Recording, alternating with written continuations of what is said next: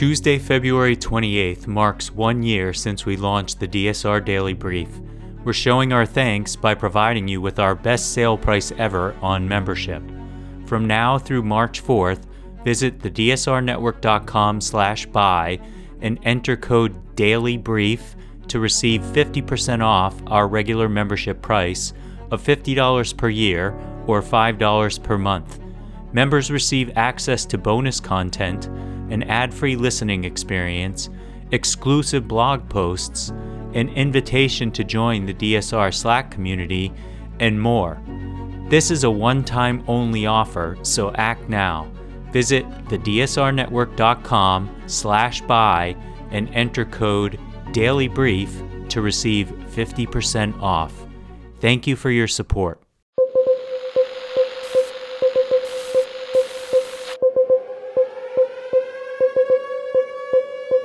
It's February 28th, 2023, and this is your DSR Daily Brief. I'm Grant Haver. And I'm Chris Cotnor. Our top stories from international outlets this morning. Yesterday afternoon, an Israeli was shot and wounded by a Palestinian gunman in the occupied West Bank, the Israeli army said. Israeli settlers have since carried out at least 300 reprisal attacks including shootings and arson in a rampage through Palestinian villages in the Nablus area of the occupied West Bank, Palestinian officials say, in what has been described as a pogrom, according to Al Jazeera. Palestinian media reported stabbings and attacks with metal rods and rocks. At least 30 Palestinian homes and 100 cars were set on fire by settlers the Palestinian Authority's head of settlement monitoring for the northern West Bank told Al Jazeera. Deutsche Welle reports that yesterday the leaders of Serbia and Kosovo accepted a European Union proposal to normalize the long strained ties between the Balkan neighbors, EU Foreign Affairs Chief Joseph Borrell said. Borrell made the announcement after hosting mediation talks with Serbian President Aleksandar Vucic and Kosovo's Prime Minister Albin Kurti in Brussels. Under the New Deal, Belgrade stops short of recognizing Kosovo as an independent nation, but agrees to recognize official documentation such as passports, diplomas, and license plates. The 11 point plan says without prejudicing recognition of each other's status, that neither side will resort to violence to resolve a dispute, nor seek to prevent the other from joining the EU or other international bodies, a crucial demand from Kosovo. Borrell said that a next meeting with Vucic and Kurti is slated to take place in March with a focus on how to implement the plan. The Guardian is reporting that yesterday, Rishi Sunak, the Prime Minister of the UK, and Ursula von der Leyen, the President of the European Commission, announced a new deal around Northern Ireland at a joint news conference in Windsor after four months of intense negotiations. The deal, labeled the Windsor Framework, goes further than previously expected by giving the UK government an emergency brake on new EU laws applied to Northern Ireland if politicians in the province object to them. Von der Leyen stressed this was an emergency mechanism and the European Court of Justice would have the final say on single market issues. The agreement will create a new green lane for traders, scrapping all trade restrictions between Great Britain and Northern Ireland and new freedoms for medicines, chilled meats, and pets to move over the Irish Sea. It also rewrites parts of the existing protocol to allow Westminster to set VAT rates in Northern Ireland. In advance of the announcement in Windsor, which took place underneath a portrait of the late Queen, von der Leyen's arrival was overshadowed by a fight over the role of King Charles in the final deal who had tea with the EU leader in Windsor Castle after it was sealed. Elsewhere, Politico Europe is reporting that French President Emmanuel Macron called on Monday for his country to build a new balanced relationship with Africa as the former colonial power seeks to reduce its military presence on the continent. The news comes as France has faced increased opposition from local governments over its continued military presence in several of its former colonies and was forced to withdraw hundreds of troops from Mali, the Central African Republic, and Burkina Faso over the past year. Around 5,000 French soldiers remained stationed on various bases throughout the continent. The French president said his country would steer away from anachronistic power struggles in Africa, saying African countries should be considered as partners both militarily and economically.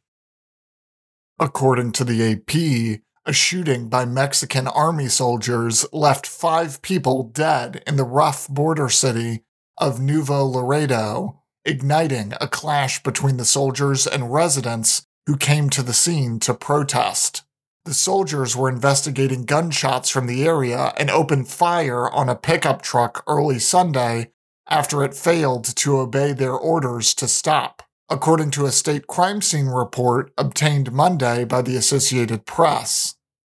The report said five bodies were found in or near the bullet riddled truck in Nuevo Laredo, which is opposite Laredo, Texas. The incident provoked a scuffle between soldiers and a large group of angry residents who believes the victims were not armed and that there was no reason to arbitrarily kill them in this way the group Human Rights Committee of Nuevo Laredo said in a statement. The city has also been the scene of human rights violations by the military in the past. In 2001, Mexico's Navy said yesterday it turned 30 Marines over to civilian prosecutors to face justice in the cases of people who disappeared during anti crime operations in Nuevo Laredo in 2014. Kenya's The Nation reports that the head of Algeria's army has hosted Russia's top security official to discuss boosting their military ties, the defense ministry in Algiers has said. Moscow has for decades been a major supplier of arms to Algeria, which has one of Africa's most powerful armies. Algeria, a major gas supplier to energy hungry Europe, has maintained warm ties with both its European neighbors in Moscow despite Russia's invasion of Ukraine. Bilateral trade between Russia and Algeria was worth $3 billion in 2021, despite the coronavirus pandemic. According to the BBC, a temple in the southern Indian state of Kerala has introduced a mechanical elephant to conduct its rituals. Chained, saddled, and decorated elephants play an important part in temple festivals in Kerala. The state is home to about a fifth of the country's roughly 2,500 captive elephants. In a statement issued yesterday, PETA said that subjugating live elephants to extreme loud noises during festivals was cruel and urged all temples in the state to switch to lifelike mechanical elephants. According to the Indian Express newspaper, the elephant model donated by PETA is 11 feet tall weighs 1,763.7 pounds and is made of an iron frame. In lighter news from CNN, want to send your faraway lover a kiss? A Chinese contraption with warm, moving silicone lips appears to have just the answer. The device, advertised as a way to let long distance couples share real physical intimacy, is causing a buzz among Chinese social media users who have reacted with both intrigue and shock. Equipped with pressure sensors and actuators, the device is said to be able to mimic a real kiss by replicating the pressure, movement, and temperature of a user's lips. Along with the kissing motion, it can also transmit the sound the user makes. However, while many social media users saw a funny side to the device, others criticized it as vulgar and creepy. That's all the news we have for you today. Be sure to rate, review, and subscribe so that more people can find the show. If you have a tip, topic, or correction you'd like to flag for us, please email us at podcasts at thedsrnetwork.com. Members of the DSR Network will receive an evening newsletter version of the DSR Daily Brief and bonus weekend briefs. Last weekend, we spoke with Angela Stent of Georgetown University about the one year anniversary of the full scale invasion of Ukraine. If you aren't a member, go to the DSRnetwork.com and become a member to make sure you never miss any of our analysis. If you want more in depth discussion of these issues, be sure to follow the links in the show notes to read our sources and tune into our sister podcasts on the DSR network. Stay safe and stay tuned to the DSR Daily Brief.